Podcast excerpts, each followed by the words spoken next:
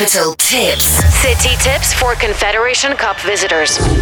Moscow has prepared special pocket handbooks for tourists arriving for the 2017 Confederations Cup, as well as for the 2018 World Cup. Some 400 handbooks, including metro and public transport schemes, football tournament calendar, stadium routes, and other useful information, are being produced for tourists and football fans coming to Moscow for the tournaments. The handbooks will be printed in five languages Russian, English, Spanish, French, and German. In addition, city authorities are preparing special pocket metro scheme booklets called Moscow Transport, which will come in Russian and English. Both the maps and the handbooks will be handed out at the live communication kiosks in the metro, the Moscow Central Ring, inside Aeroexpress trains, and at railway terminals. Capital Tips.